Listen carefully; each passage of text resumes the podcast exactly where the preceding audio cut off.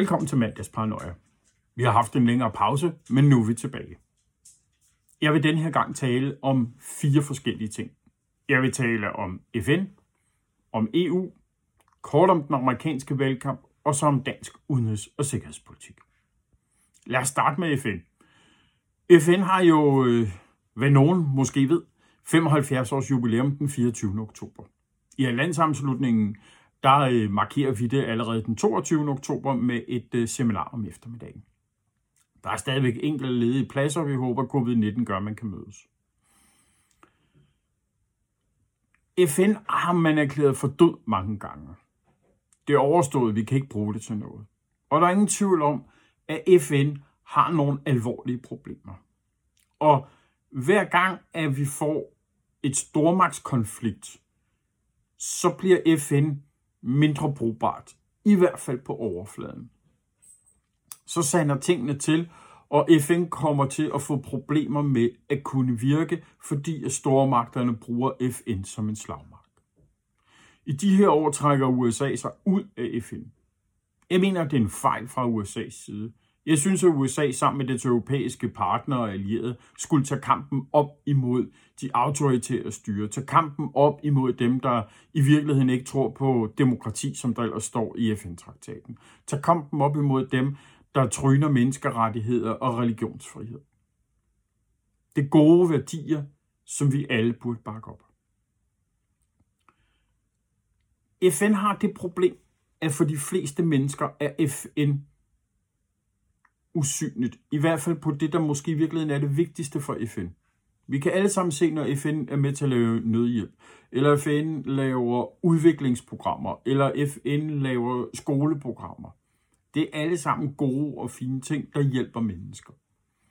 Men det, som FN måske i virkeligheden er bedst til, og som de færreste af os er i stand til at se, det er det multilaterale diplomati.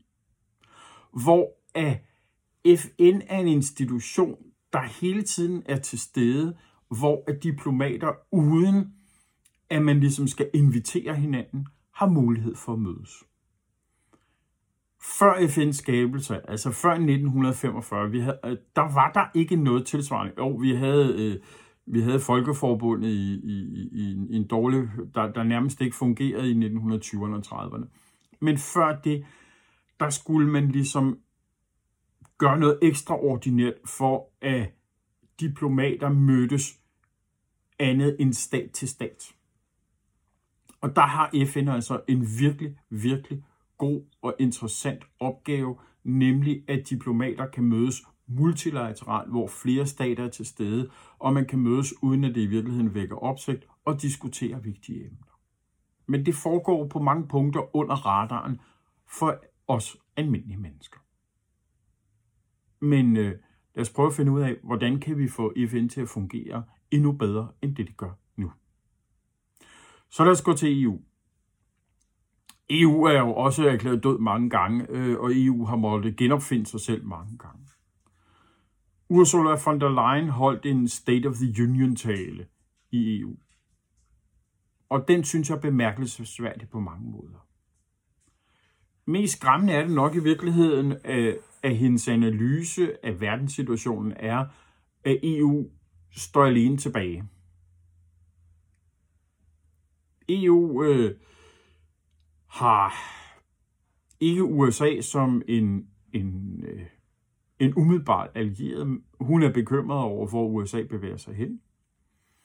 Kina og Rusland er på ingen måde pålidelige samarbejdspartnere, snart tværtom, og for rigtig mange EU-lande har der været en langsom opvågning. Man har godt vidst, at Rusland ligesom ikke rigtig var pålidelig. Men Kina har rigtig mange stole på, og i hvert fald set som en, man uden noget problem kunne handle sammen med. Men faktisk allerede i, i, i 2018, øh, men særligt 2019, der begyndte der ligesom at være en bevægelse, både i NATO, men også i EU, om at det der Kina bliver vi nødt til at forholde os til på en anden måde. Den strategi, EU har over for Kina, skal se anderledes ud. Og covid-19 har accelereret det her.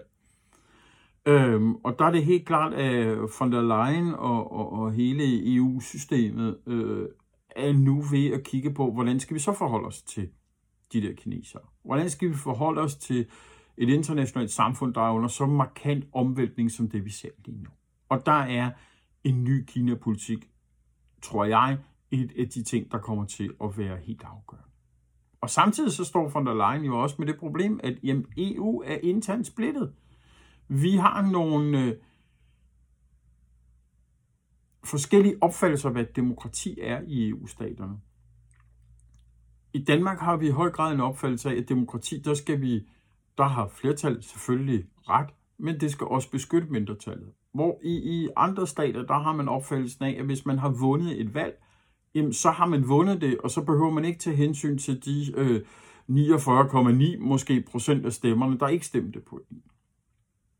Og vi ser nogle bevægelser i EU, landene, som er antidemokratiske, øh, hvor at man har autoritære tendenser. Og det er jo noget, der må bekymre os alle sammen. Og der er kun en eneste ting at gøre, det er at gå ind i kampen og kæmpe for et langt bedre EU, end det vi har på nuværende tidspunkt.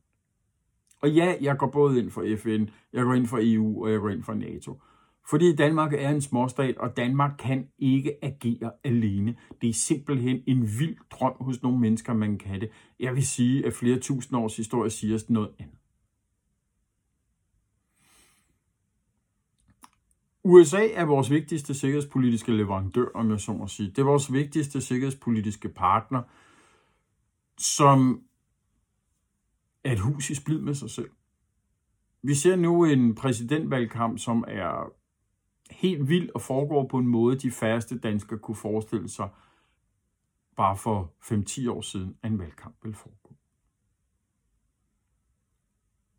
Rigtig mange i Danmark og Europa har sat deres lid til, at der sker en demografisk udvikling, som gør, at helt automatisk, så kan det godt være, at, at vi har et republikansk flertal lige nu, men det er væk om få år. Så, så kommer der, øh, så gør demografien ved, at der kommer flere latinovælgere, at øh, så er det løst, og så har vi et øh, nærmest tusindårs øh, demokratisk krig. Det tror jeg simpelthen ikke på.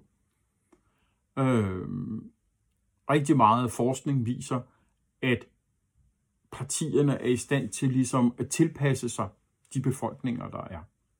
Og det gør, at hvor man i, der kom et par bøger om det om, i, i begyndelsen af årtusindskiftet, øh, der ligesom pegede på, at nu skulle øh, latinoerne være dem, der gjorde demokraterne, komme til at være de styrende de næste mange år. Jamen det, der peger den nyeste forskning på, at det ikke passer. Så vi skal i Danmark, vi skal i Europa finde en måde at agere over for USA, som ikke baserer sig på en demografisk sammensætning, som gør, at demokraterne er dem, der er ved magten. Og vi skal altså også huske, hvad er garanten for, at demokraterne synes, at Europa er der, hvor de skal kigge hen? Det er der ingen som helst garanti for. Særligt ikke, hvis vi i Europa ikke støtter hårdt op om det transatlantiske forhold, og særligt støtter op om USA. De seneste fire år har vi gjort nærmest alt for at frastøde os USA. Og det er altså et problem, at europæiske politikere ikke har fundet en måde at håndtere USA på. Og så lad os slutte af med Danmark. Hvad sker der en lille danske andedam? Jamen, øh, udenrigsminister Jeppe Kofod har på vegne af regeringen lanceret øh, diskussionen om en ny øh, dansk udenrigspolitisk strategi. Den skal basere sig på værdier. Den skal basere sig på det transatlantiske forhold. Det synes jeg personligt er godt. Jeg er rigtig glad for, at man nu sætter værdierne i spidsen, fordi det har, ah, vil være og er sindssygt svært at sige, hvad er danske interesser. Og man risikerer at brænde fingrene på at sige, hvad danske interesser er. Vi ved lidt mere om værdier, og vi kommer nok også til at se en eller anden blanding af værdier og interesser. Men det næste halve år, der skal udenrigsministeren i hvert fald tale om de her ting, og det glæder jeg mig til. Øhm, og noget af de fire punkter, vi i hvert fald kan se, at udenrigsministeren lægger vægt på, det er demokrati, det er forpligtende fællesskaber, det er klima og det er menneskerettigheder. Og jeg ser virkelig frem til, at der kommer til at være en diskussion om det her, og jeg håber, at landsamslutningen kommer til at være en del af rammen for den folkelige diskussion, som udenrigsministeren gerne vil have. Der er rigeligt at være bekymret over ude i verden. Jeg håber, at jeg har åbnet øjnene for nogle få ting, og jeg håber, at jeg ser jer næste gang, vi laver mandagsparanoia. Kan I have en rigtig god uge.